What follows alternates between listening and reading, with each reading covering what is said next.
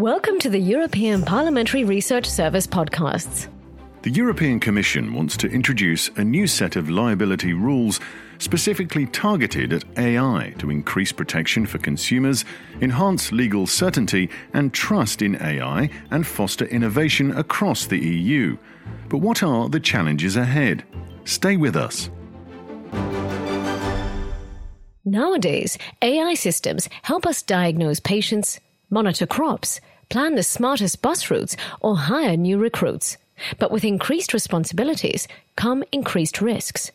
And current national liability rules are clearly ill equipped to handle claims for damage caused by AI products and services. Victims usually need to prove a wrongful action or omission by a person who caused the damage.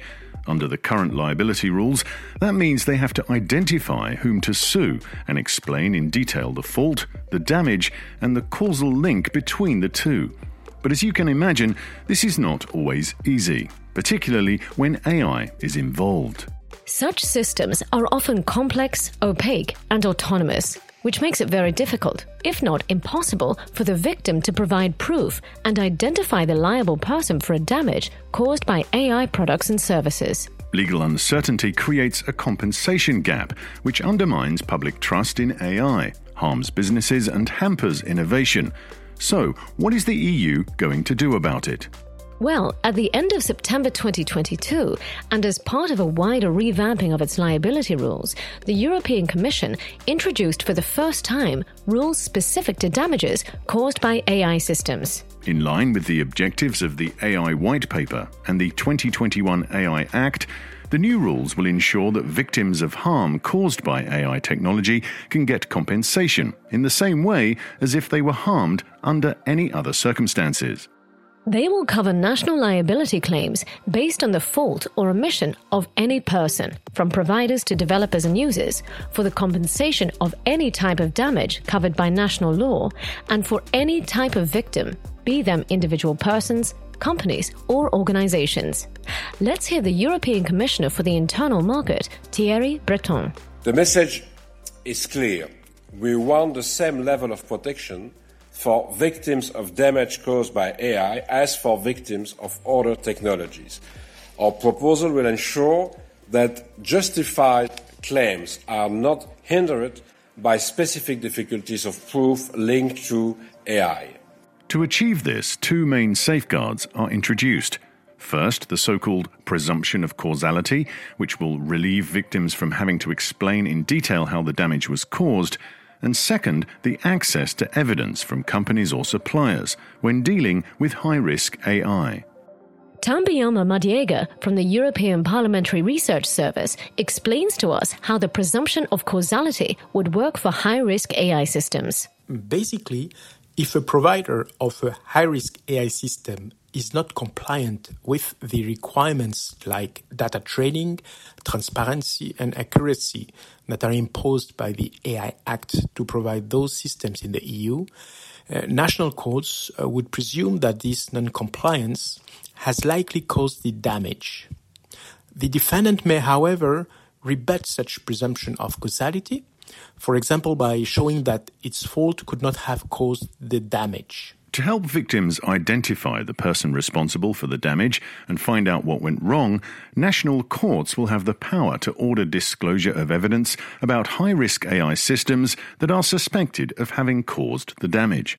For instance, when this is caused because an operator of drones delivering packages does not respect the instructions of use, or because a provider does not follow requirements when using AI enabled recruitment services. Together with the revised Product Liability Directive, the European Commission believes the new rules will promote trust in AI by ensuring that victims are effectively compensated if damage occurs, despite the preventive requirements of the AI Act and other safety rules.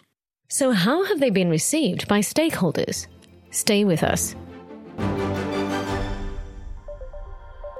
Stakeholders and academics are questioning, among other things, the adequacy and effectiveness of the proposed liability regime, as well as its coherence with the Artificial Intelligence Act currently under negotiation, and its potentially negative impact on innovation.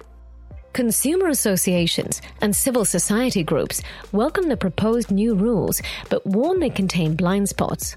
The Future of Life Institute, an independent non-profit organization, recommends a strict liability regime for high-risk and general-purpose AI systems, and proposes that all other AI systems fall under a fault-based liability regime where the presumption of fault lies on the operator. It also calls upon EU lawmakers to harmonise the immaterial damages and indirect harms for which compensation is allowed.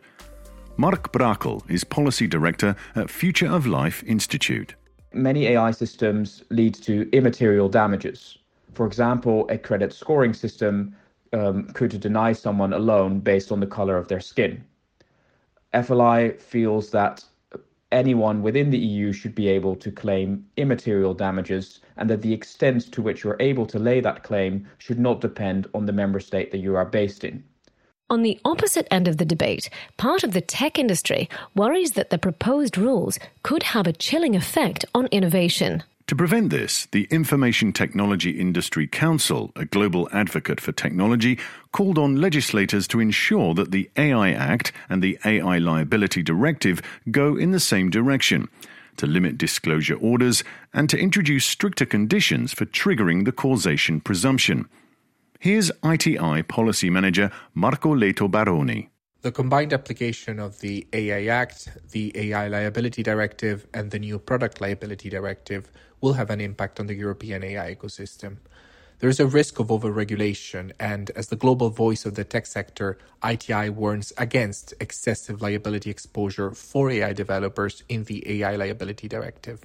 This can be achieved by further limiting the applicability of the disclosure orders in Article 3 and the presumption of causation in Article 4 to well justified cases only.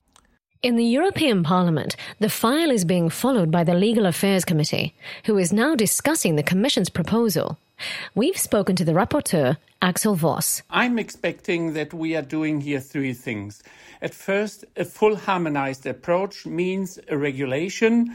Secondly, that there are no overlaps um, towards the Product Liability Directive and the AI Act itself. And thirdly, also, we need a strict liability regime for high risk AI systems. For more information, check out Tambiama Madiega's full policy brief on the EPRS website or in our app. This is a European Parliamentary Research Service podcast. Thanks for listening.